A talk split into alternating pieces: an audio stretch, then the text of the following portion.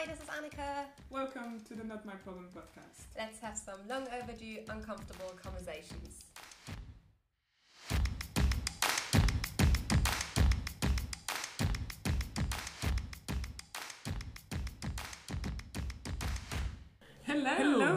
Hello. Hey, welcome back. Yeah, welcome back to today's Right. episode. Before we get Let's try started, again. I just want Hello. to recap what happened in the last episode, just in case you missed it and would want to check it Uh, out. today's episode, So we last just episode, want we to talked recap about what happened, uh, uh, a concept in the within the episode, environmental just in case you justice movement, Um, which is environmental right. racism. Um, it was quite interesting. I feel like we learned quite a lot about Mm. how the environment, of course, is suffering, but the people who are suffering the most of these consequences um, are often minorities and people in disadvantaged um, areas. Um, so yeah, gave I think plenty of examples and also kind of um, I feel like we gave some positive uh, examples as well as well of like what are some NGOs doing to um, make this a bit of a less of a disaster. So definitely do try and, and check out this uh, this episode if you've missed it. Yeah, I think we learned a lot. But for today's topic, we are going to cover classism and the super rich. And we want to put up a bit of a disclaimer here because classism is a very complex issue, and neither of us are actually experts on it.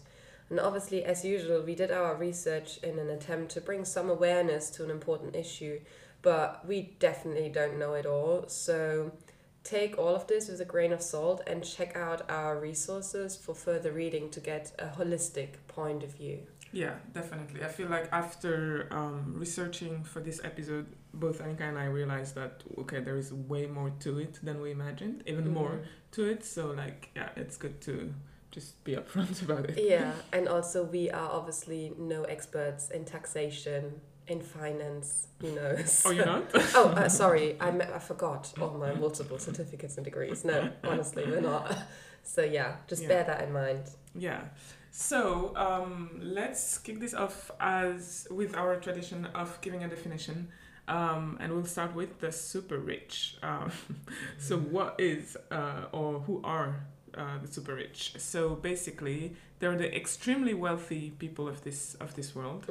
hmm Um, so actually, I don't know. You might be surprised by this or not, but being a millionaire isn't enough to be qualified um, as a super rich uh, anymore. So um, while 50 million is the starting point for serious wealth, in reality, our spending power um, and investing power really gets to the next level when you get around 100 million, um, says expert, expert Catherine Tillotson. Yes, and obviously we want to give you some facts and figures here. So worldwide, there are about 2,744 billionaires, and the top four countries with the most billionaires are the US at 724, China at 698, India at 140, and Germany at 136. And obviously, this wouldn't be a Not My Problem podcast if we wouldn't point out what some of the distributions are here. And out of these billionaires, there are only 328 women. Yeah, so there are 2,745 billionaires in total, and out of those, only like about 300 women. Yeah, Mhm. which is which is you know sad, but uh, the truth. But um, we also want to put this into perspective uh, by telling you a little bit of what the average earnings for a normal human being looks like, and we're going to do this in euros because that's how we found the figures. Yeah, strangely enough, the World Inequality Report um, has reported these these figures in euros. Yeah. Um, So, we so, were confused by this, but Yeah. it's a thing. but yeah, I guess it's easy now to do the maths and Mm. um, convert that into whichever um, currency you're most, most familiar with. But to give you an idea, an average adult individual earned um, 16,700 per year, euros per year in 2021, and the average adult owns uh, about 72,900 euros. Uh, and an, on average, an individual from the top 10% of the global income distribution earns um, 87, um, 87,200 euros per year. An individual from the poorest half of the global income distribution makes just about 2,800. Um, and then the poorest half of the global population barely owns any wealth at all, possessing just about 2% of the total. And so that's like, just to say that again, the poorest half of the global population uh, possesses just under, um, just about 2% of the total um, world wealth. Uh, wealth. So, um, and lastly, the richest 10% of the global pop- population owns 76% of all wealth. So, I don't know if you are grasping how crazy these numbers are, but yeah, basically, half gets 2% and 10, the top 10% gets 75. Yeah, it's just nuts to imagine. I think did we talk about this? I think we did. There was like a TikTok video putting wealth into perspective of rice grains, right? Yeah. So if you can find this TikTok video, which we normally don't recommend TikToks, but it's good for a visualization of what this actually looks like. Mm-hmm. Um, but yeah, obviously, Seth's given you um, a definition of what the super rich are, but we haven't actually given you a definition of classism. And classism, another word for it, is really class discrimination and it's a pre- prejudice or discrimination on the best basis of social class. And it includes individual attitudes behaviors systems of policies and practices that are really set up to benefit the upper class at the expense of the lower class. And social class in this instance refers to the grouping of individuals in a hierarchy based on wealth income education occupation and social network. Great. Thank you for that very clear definition mm-hmm.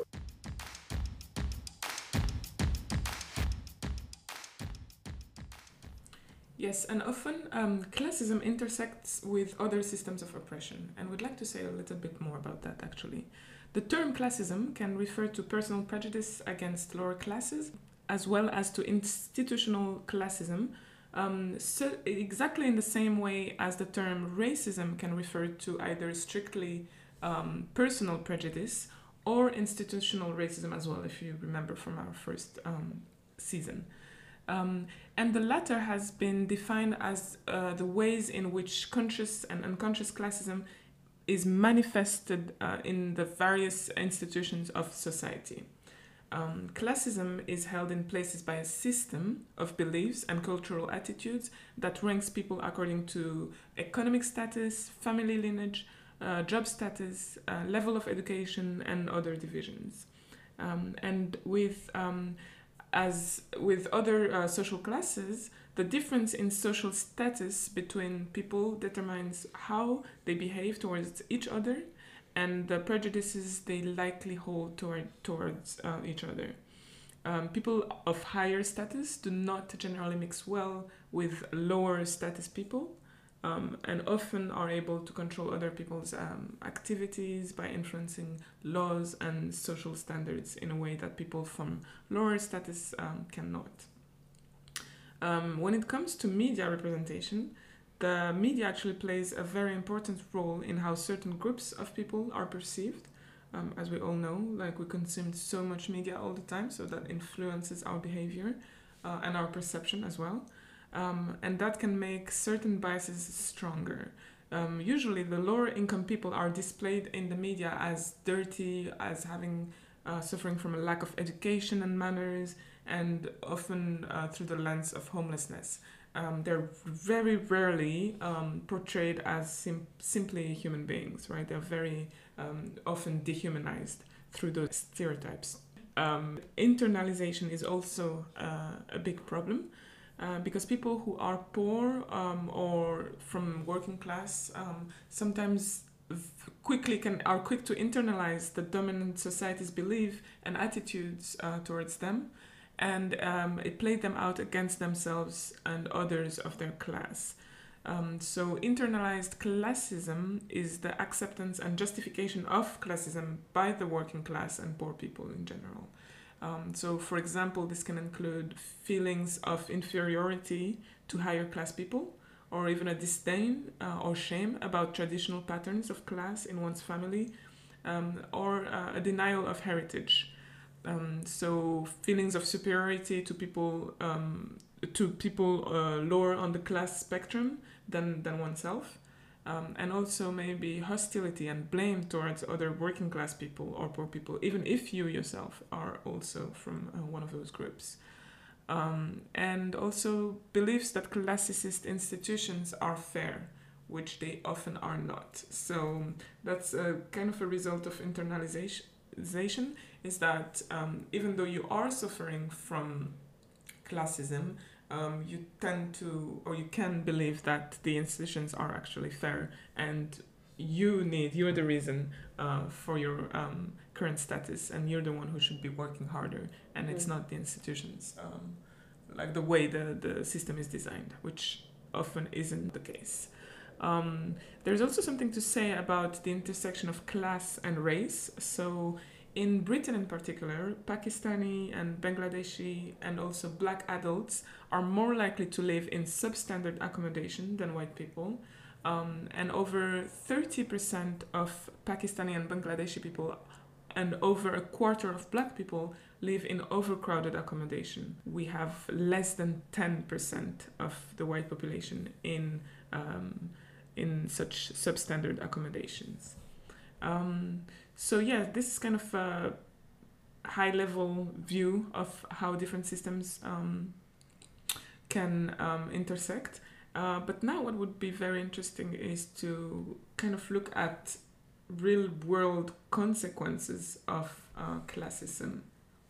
Yeah, so I think one of the most recent and unfortunately best examples in the UK is the destruction of uh, the Grenfell Tower. And just to give you a little bit of background for those of you who are not from the UK or may have missed it, although it was hard to miss if you are in the UK, is that um, Grenfell is basically, um, a, yeah, a block of flats, an accommodation tower in one of Britain's richest boroughs located in West London and it burned down and it killed at least 71 people and the overwhelming majority was migrants or from a migrant background and the fire was really the result of like numerous choices uh, by the council by the leaders in a in a I don't want a rigged system but it is really a rigged system mm-hmm.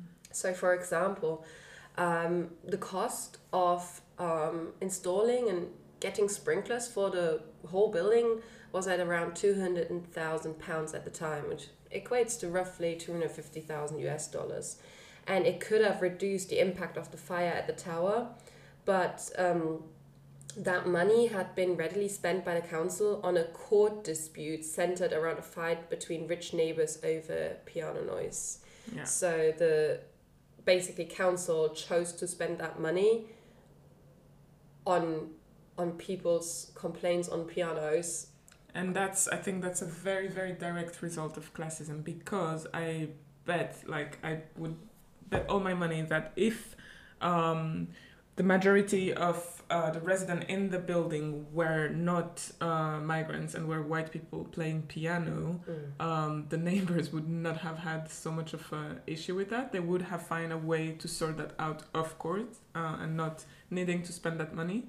Um, so that's what we mean by how classism um, directly impacts the lives of some people, right? Yeah, and obviously, the whole idea behind this is that the council obviously was prejudiced. You know, there there was um, a lot of errors along the way of people ignoring communities in the one of the richest boroughs of the UK in Britain. When you think about it, that is just absolutely mind blowing. Um, and there has been a lot of campaigning going on since then, and obviously, we always encourage you to look up this the specific or many specific examples to find out some more. Yeah, the, the Gren, Grenfell story is very. I mean, it's, it's been un, unsolved. Um, yeah. And yeah, it's worth like it's worthwhile to spend some time and read about it because yeah. yeah. Um, another consequence of classism um, can be found in education. There is some research carried out by Tackey et al. that showed that ethnicity, socioeconomic status, and gender are the three main characteristics that seem to affect educational experiences and results the most. So, socioeconomic status, for example, is the largest driver of differences in performance. For example, in a secondary school, the difference between poor and richer children are three times as great as the difference between children from different ethnic backgrounds who are equally disadvantaged. Gender gaps are also significant and appear within every ethnic group. However, the relationship between ethnicity, um, other factors such as education, um, are not consistent. It's very much depending on the age and the stage Mm-hmm. of education, that is. Um, another consequence is within employment. There is a study published by the Department for Work and Pensions, um, that's in the UK, showed that discrimination is evident in recruitment, for example. And I think we've talked about this at some point Mhm. um, throughout this podcast. Um, also, research carried out by the Equal Opportunities Commission's Moving On Up investigation had highlighted the key part played by workplace culture in affecting the role and experiences of work for people from different backgrounds. And this work really started to uncover the more nuanced and you know inadvertent behavior that contributes to the employment gaps facing you know Bangladeshi, Pakistani, and Black Caribbean women in particular.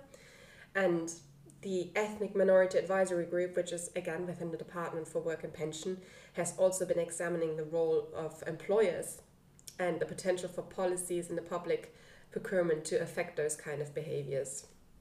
And um, obviously, we don't stop there. We have some more research that particularly focused on the behavior and practices of employers while acknowledging that is, you know, it's only one part of the picture. Obviously, it's not just always the employer, it's often the group that you um, are acting within. And it identified basically several stages, stages at which ethnicity can be a major and disadvantaging factor. So it's not just recruitment, but it's also promotion, training, and retention. And obviously, we know workplace culture is really important in shaping outcomes around all of these stages. Yeah, I feel like uh, nowadays there are there's a lot of talk about increasing diversity within like different sectors and all of that, and a lot of effort put on the recruitment phase. But I do believe that the the other three you mentioned um, are often neglected. Like once you get uh, people within your organization, within your company, within um, whatever system you're trying to diverse, diversify, are you promoting them at the same rate? Are you training them accordingly? Are you worried about retention and, and their well-being within your uh, organization? That's something that's I, I find yeah very interesting.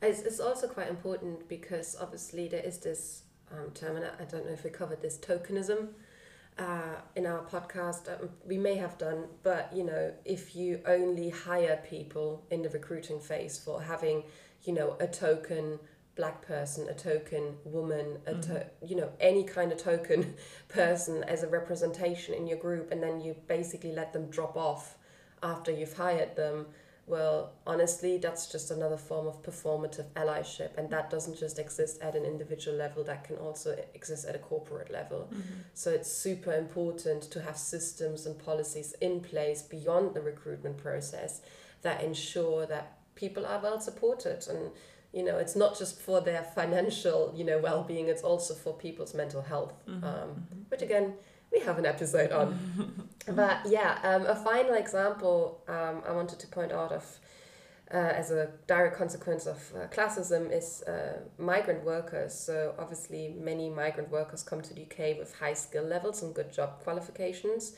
Uh, there's a lot of research that suggests that they often have to take lower paid jobs, and the key issue here is really um, a failure by UK employers to recognise overseas qualifications. So, you know.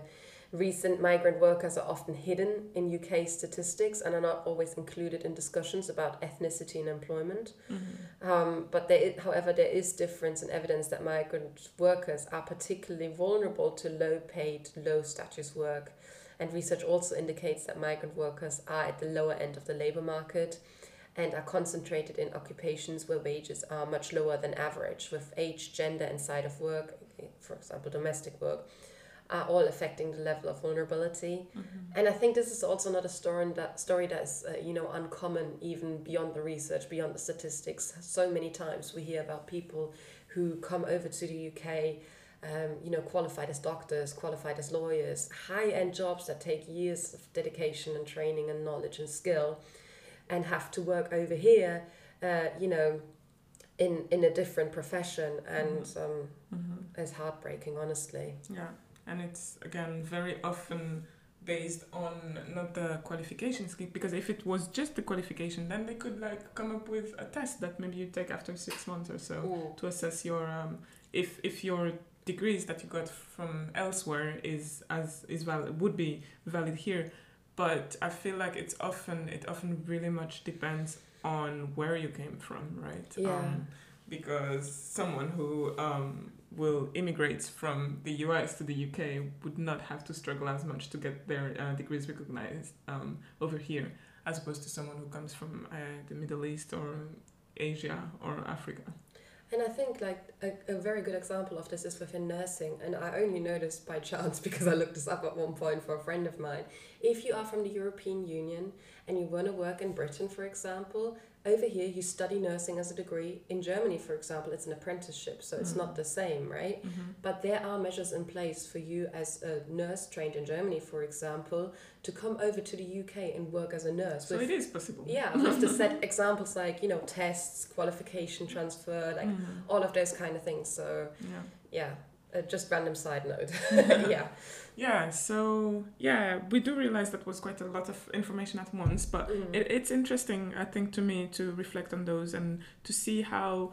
By now, after how many episodes have we done um, in this podcast? 18? Like 18 maybe, but we Yeah, clearly 19, start yeah. to see a pattern emerging, right? When we Mhm. talk about discriminations or systems of oppression in general, they tend to always affect the same group of people Mhm. uh, groups of people and also they seem it seem it feels like it's systems that are um, you know reinforcing those uh, systems of uh, Yeah. oppressions right so it's like we talked about um, yeah now we're talking about classism and uh, super rich and it feels like this gap is uh, increasing right with Yeah. time and that's because of the systems of oppression the same thing with feminism and class and racism all of these things they, we start to see like a, a very clear pattern Yeah. right There, there is really, and one of the things that's really important uh, for us, I think, is connecting the dots for everyone. yeah Because I think individually, everybody has heard about these topics,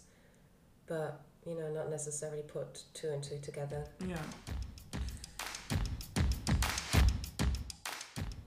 So we want to switch gears now a little bit because we looked at one side of classism, which looked at classism as a system of oppression. But obviously, we live in a world where there are a lot of billionaires, and um, some of them, not all of them, also um, do or try to do some good in the form of philanthropy. So, Seth, why don't you take us to that definition and everything? yeah philanthropy is very interesting because i think it's very often seen as um, yeah it's it's got a very positive connotation so Mm. it would be interesting to see what we have to say here but uh, uh, the definition and also a quick disclaimer before um, Mm. there are always two sides to an argument right and uh, we will be giving examples um, in this section um, but we don't want to single out specific projects or people because we don't believe this is useful or productive we always try to look at the bigger picture in this podcast and Mhm. at the systems rather than the individuals Mhm. um, but given that there are few billionaires in the grand scheme of things, um, and even fewer who give away large sums and raise awareness, we had to pick out um, specific ex- examples here, um, Yeah. and we chose them by, by their impact. Um, so yeah, just A heads up. a heads up. Yeah. yeah. So, what is philanthropy? It's uh, defined as the desire to promote welfare for others, uh, expressed especially by the generous donation of money to good causes. Yeah, and we want to mention obviously a couple of good examples as well. So Mackenzie Scott, anybody who knows her um, probably can't distinguish her from her marriage to Jeff Bezos, but she's one of the philanthropists who has been pledging and giving away millions and billions, I believe, actually, of her money um, to causes. Um, and then another example is the Indian businessman and entrepreneur Jamsetji Tata. I hope I said his name correctly. Um, who, as of 2021, gave away 102 billion. And one really interesting fact to note here is that he has given away more money than some of the current billionaires' net worth. And It's crazy. let's just let that sink in. But yeah, Yeah, when philanthropy- you tell me 102 billion, I don't even understand what does that mean. Like, I Yeah. can't even, like how many My- rice my grains brain is that? just, like- yeah. it cannot process this number. Yeah, and again, the rice grain references has to do with the TikTok, just Right. so you guys know, I'm not talking about rice randomly. um, But obviously, yeah, philanthropy is a double edged sword, and there are some negative side effects that are not discussed as often.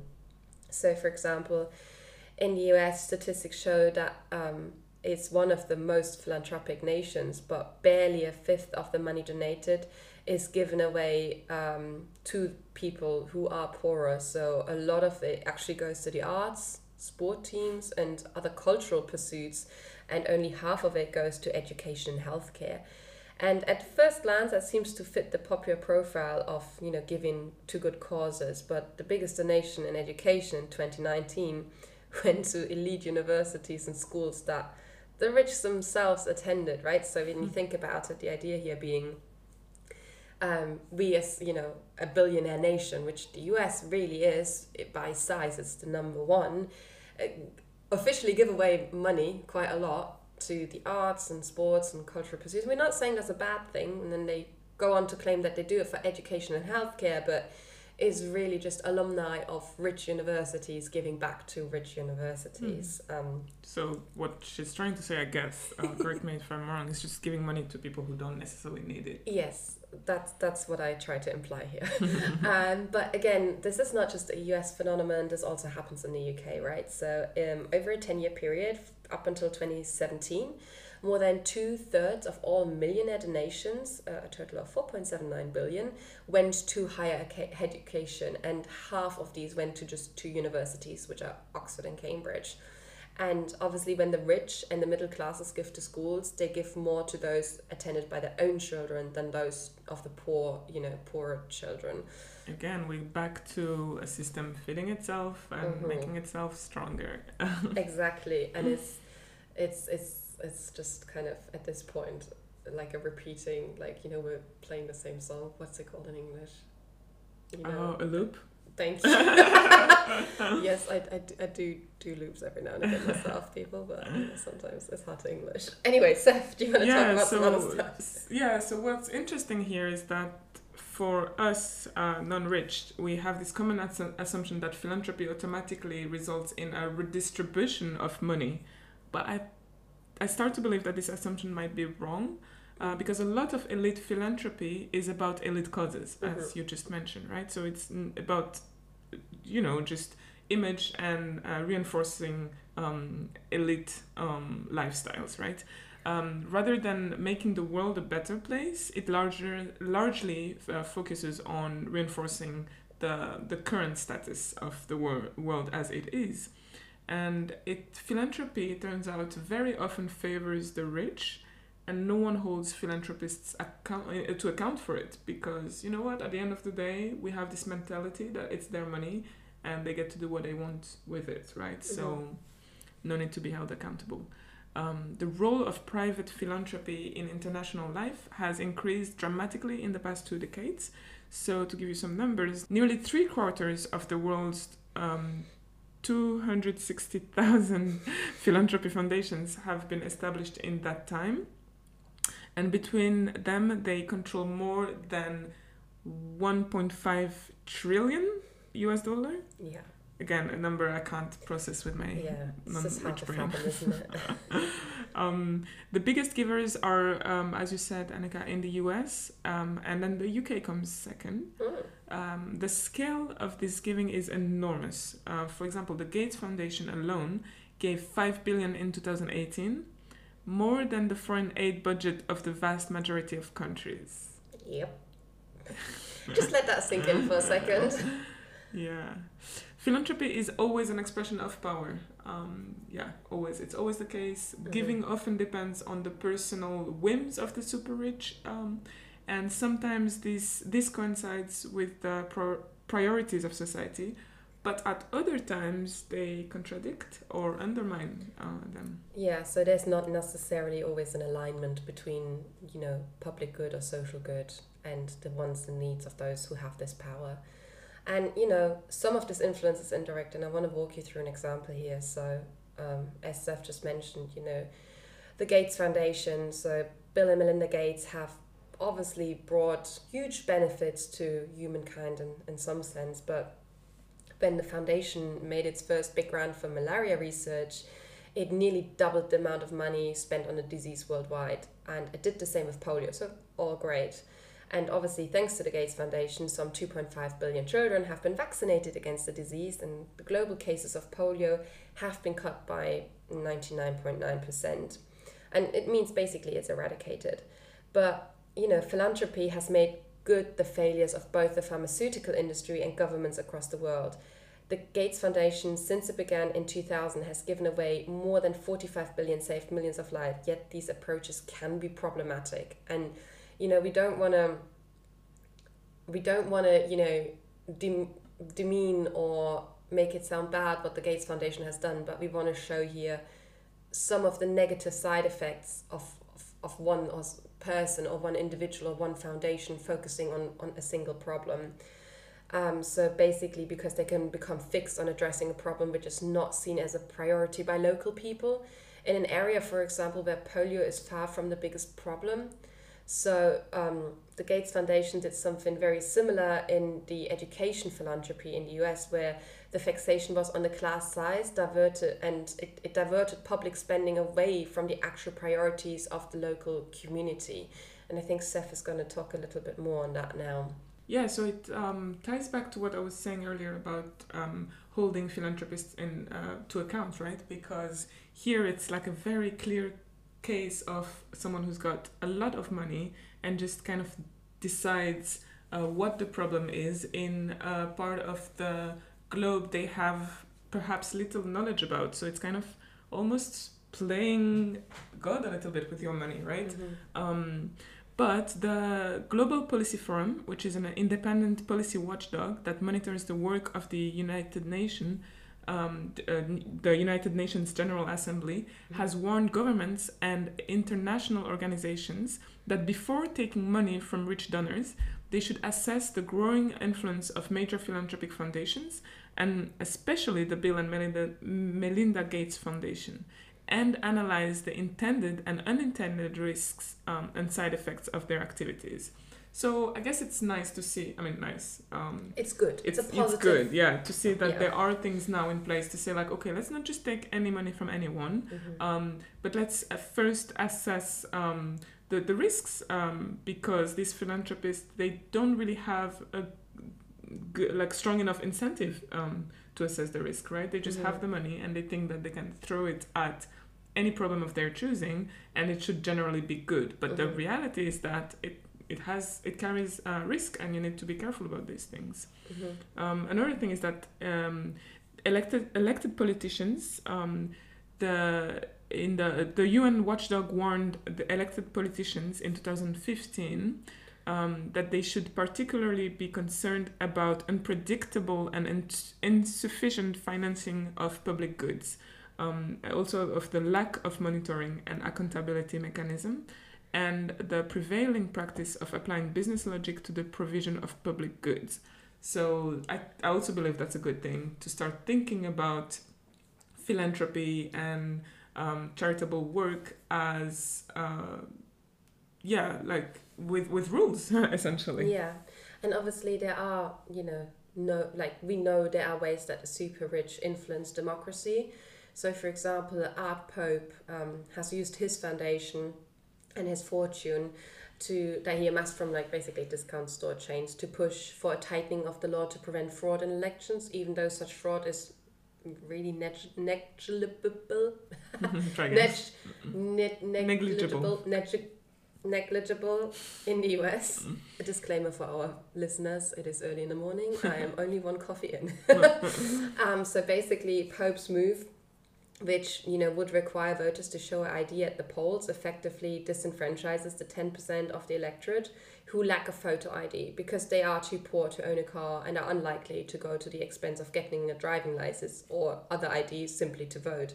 And you know such voters, many of them are unfortunately black, are, are statistically unlikely to vote for the uh, you know conservatives that you know Art Pope would favor, right? Um, so one thing you have to consider then do such you know philanthropic activities manipulate the democ- democratic process any more than campaigns of billionaires finance billionaire financiers like such as George Soros who's trying to promote accountable government and social reform around the world. So um, another example, again, you know, Tom Steyer is funding for a movement to encourage more young people to vote on climate change, or the attacks by um, internet billionaire um, Craig Newmark on fake news. So we need to be very careful. What I'm trying to say is we need to be very careful when we look at regulating the super rich because it has to be unbiased as far as it can be because we can't just regulate those who are in favor of um, conservative you know Mhm. politicians or laws and policies when you know the same thing also happens on the democratic side or the more liberal side as Mhm. you know we normally would class it and in each case you know these individuals are motivated to intervene by something arising from their own lived experiences but again um, what by what yardstick can we really suggest that some are more legitimate than others Mhm. and so when donors or the super rich hold views that we don't agree with or we detest, we tend to, you know, see them as unfairly tilting policy in debates with their money, you know. Um, yet when we kind of like the causes, you know, we often seem to see them as, you know, heroically stepping forward to level the playing field against against, you know, powerful interests or people who have other, you know, um, you know, means of influencing policy, demo- democracy, etc. And so again, the, the the bottom line here being that we we need to make sure that it's unbiased as possible, and we the real question we should be asking is whether we think it's okay overall for any philanthropist or super rich person to have so much power to advance their own vision of a better society, Mhm. regardless of that advancement come from the left or the right. Mhm. It's a very tough one, isn't it? Yeah. Because yeah, with money comes power, and I don't think we have a system in place to control or to regulate this power that comes Mhm. with money.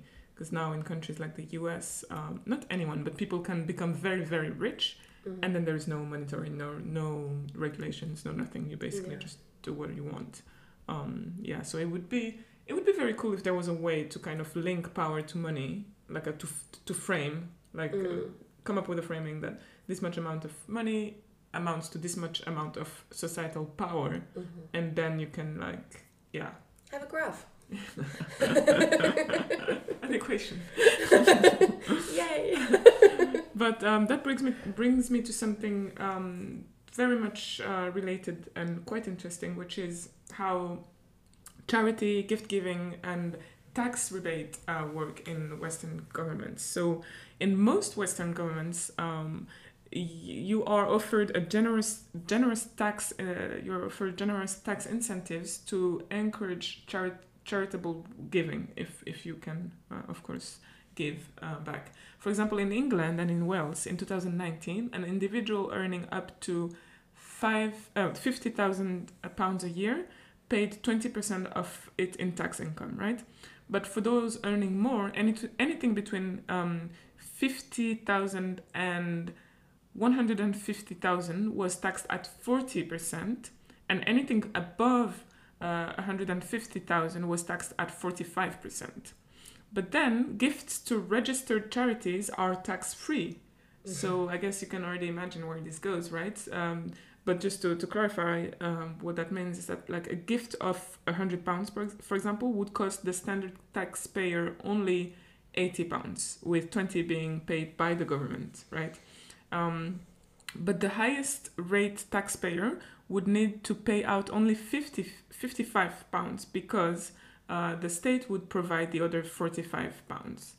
Um, so the super rich philanthropists, uh, philanthropists um, therefore, they find themselves in a position where a large percentage of their gift is, is funded by the taxpayer. I don't know if you follow me with this, but it means that if you're very rich and you want to make um, gifts to to charitable charitable cause, the government would pay um, The difference. yeah, we would pay the, the tax on, on this amount. Um, uh, and so it quickly becomes far less clear whether the money philanthropists give away can rightfully be regarded as entirely their own if it's now the government who, who pays for like 45%. percent Mhm. Um, um, and if the taxpayers could contribute to part of the gift, why should they not have a say in which charity they, it receives, um, Mhm. right?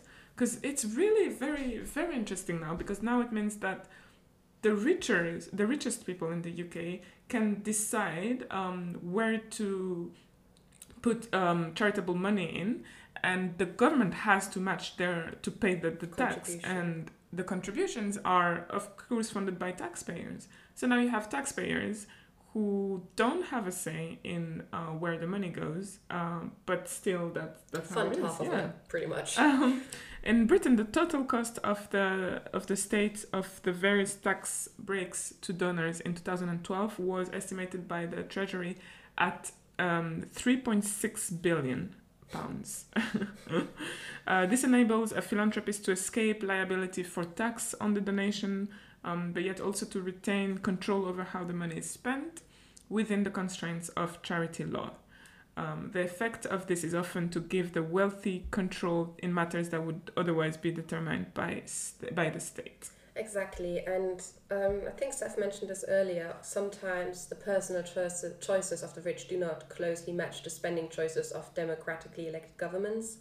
And there's some research on this. Uh, so, a study from 2013 revealed that the richest 1% of Americans, for example, are considerably more right wing than the public as a whole on issues of taxation, economic regulation, and especially welfare programs for the poor. Many of the richest 0.1% individuals, which are worth more than $40 million, want to cut social security and health ca- care. They are less supportive of minimum wage than the rest of the population, and they favor decreased government regulations of big corporations, pharmaceutical companies, blah, blah, blah, Wall Street, and the city, you know, of London, obviously, as well, for example. Obviously, this is a US example, but this also applies to the UK. And the disproportionate influence of the mega wealthy may explain um, why certain public policies appear to deviate from what the majority of citizens want the government to do. And the choices made by philanthropists tend to reinforce social inequalities more often than not, rather than reduce them. And so there is this really strong argument that the money donated by philanthropists might be better put to use if it were collected as taxes and spent according to priorities of a dem- democratically elected government.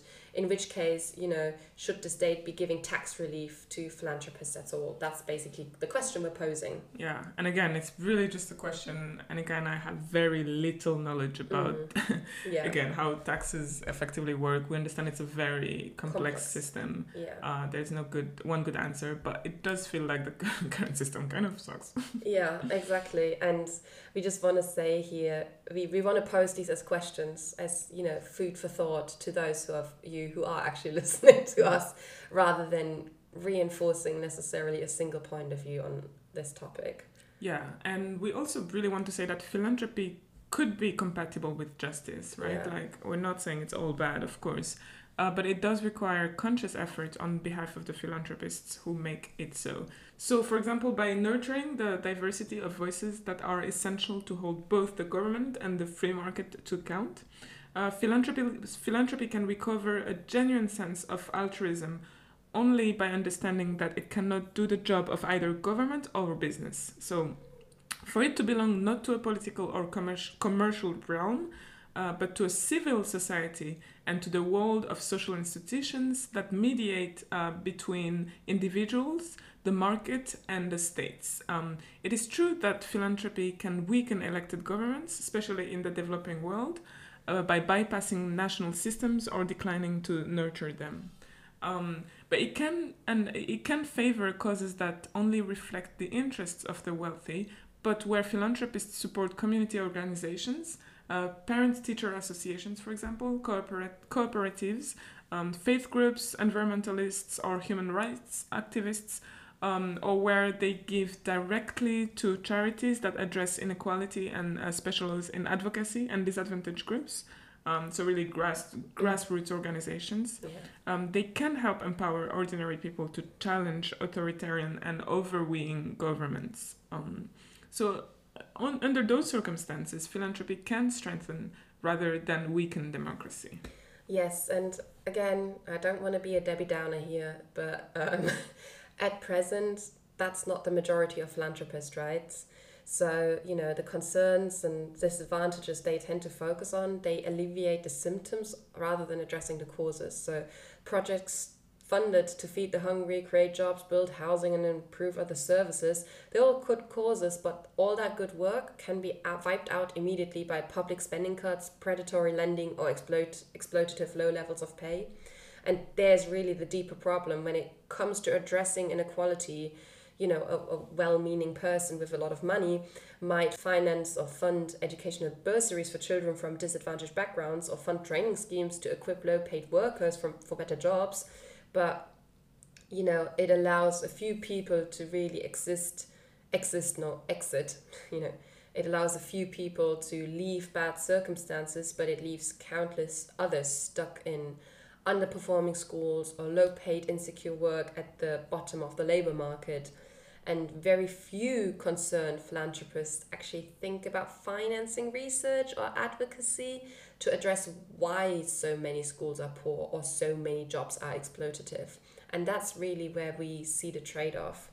And um, only a few top philanthropic foundations, such as Ford, Kellogg, and the George Soros Open Society Foundations, are giving grants to groups working to empower the poor and disadvantaged in such areas. So, mm. you know, most philanthropists actually see them as too political. Um, many of the new generation of big givers come out of a highly entrepreneurial business world and are disinclined to back groups that challenge how capitalism operates. And they are reluctant to back groups lobbying to promote the empowerment of disadvantaged people, whom, you know, the same philanthropists often declare they intend to assist and they tend to not fund initiatives to change tax and fiscal policies that are tilted in favor of the wealthy or to strengthen regulatory oversight of the financial industry or to change corporate culture to favor greater sharing of the fruits of prosperity. That's a really nice saying, by the way. Mm-hmm. Um, and often, unfortunately, they rarely think of investing in media, legal, and academic networks of key opinion formers in order to shift social and corporate culture and readdress the influence of you know conservative philanthropy. And one thing we want to point out here is that we found from based on our research and all the sources and obviously you'll see all the sources in our resource section um, right-wing philanthropy have for more than two decades understood the need to work for social and political change. Mainstream philanthropists now need to kind of you know wake up to this reality and um, not be as incompatible with democracy, um, but to work to ensure that that is really the case. Mm-hmm. Okay, so now onto our favorite section, which is uh, on how to make a difference. This one is a little tricky, especially when it comes to the discussion we just had around philanthropy, because I would assume that most of us, um, most of our listeners, are not in a position to give away lots and lots of money uh, for charity or philanthropic purposes. Um, but I would also imagine that we all have maybe um, a little amount of something we can um, give away um, to some um, to, to boost the income income of some charities. And uh, well, for that, I would say what's important is to really look into do your research into the charity you're giving money to. Mm-hmm. Try to prioritize grassroots organizations um, and also yeah just make sure that they're not doing anything dodgy uh, and uh, that the money you're giving is effectively using going towards a cause and not like yeah it's not anything else um, and just in case, because we never know, in case we do have a super rich person or billionaire listening to us, please feel free to send your money our way. Yeah. No. but um, t- t- take our advice on how philanthropy benefits you um, and the po- power that um, you hold, and also, yeah, just again do your research. Um, try to not use your your money to pay less tax. yeah. Um, Don't use your money to abuse your power. Yeah. Thank you. Yeah. Um, and when it comes to classism and the discussion we had around it uh, being a system of oppression that is uh, reinforcing itself, one way as individuals we can fight against that is to diversify our social networks, right? Because when it comes to job opportunities, they often, very often come through connections. And by connecting with people within the same, but by connecting with people always within the same social class or race, um, racial group or ethnic group, you are kind of keeping those opportunities within the same groups, and that's how we cannot break um, these systems. So, by simply by diversifying your social network, you will either start having access to opportunities that you haven't had before, or you would be in a position to give opportunities to people who uh, might not have had um, a chance, the, the exposure to these opportunities mm. in the past. Exactly. Uh, thank you, Seth. Um, obviously, normally we do like our personal take as well at the end, but I think we've made our point of view quite clear. Yes, eat the rich. Yes. That's my, that's my take. yeah, so uh, I think we're not going to make this any longer than it has to be. I'm going to just quickly do some recommendations. Um, you know, our watch recommendation for this episode, um, also mentioned throughout this, um, is a short TikTok that puts into perspective how the world richest, uh, how rich the world's richest man is. Um, we thought it's good to include here as it's hard to imagine what billions actually look like. We have a lot, a lot of read recommendations this time. Um, one of them by um, Biomedical Odyssey blog on Hopkins Medicine. It's the culture shock my experience with classism in higher education. And then there is a blog by Edinburgh University uh, called Let's Talk About the Hidden Curriculum and Classism on Campus. And finally, there is a uh, report or a summary we would like to point out by the Joseph Rowntree Foundation on poverty and ethnicity, a review of evidence. And lastly, we have you know a couple of podcasts here. The main one is the LSE podcast, um, which focuses in an episode on can we afford the super rich. I think it's quite interesting. And then the BBC also has um, a really interesting program called uh, on BBC Four actually called uh, the super rich, the one percent of the one percent. Um, it's a really nice discussion. So check this out too if you can. And I just spontaneously want to add another podcast to this, uh, which I listened to only two weeks ago. That I found very enlightening. It's on. Um, it's a debate on whether we should abolish billionaires, and it's uh, on the Intelligence Squared podcast. Nice. Well, thank you so much for listening today. Um, we hope you enjoyed this more philosophical approach to classism and the super rich. well, not really classism, but the super rich. And we look forward to, to chatting again in the next episode. Thank you. Thanks. Bye. Bye. Thanks for listening. And don't forget, this is your problem too.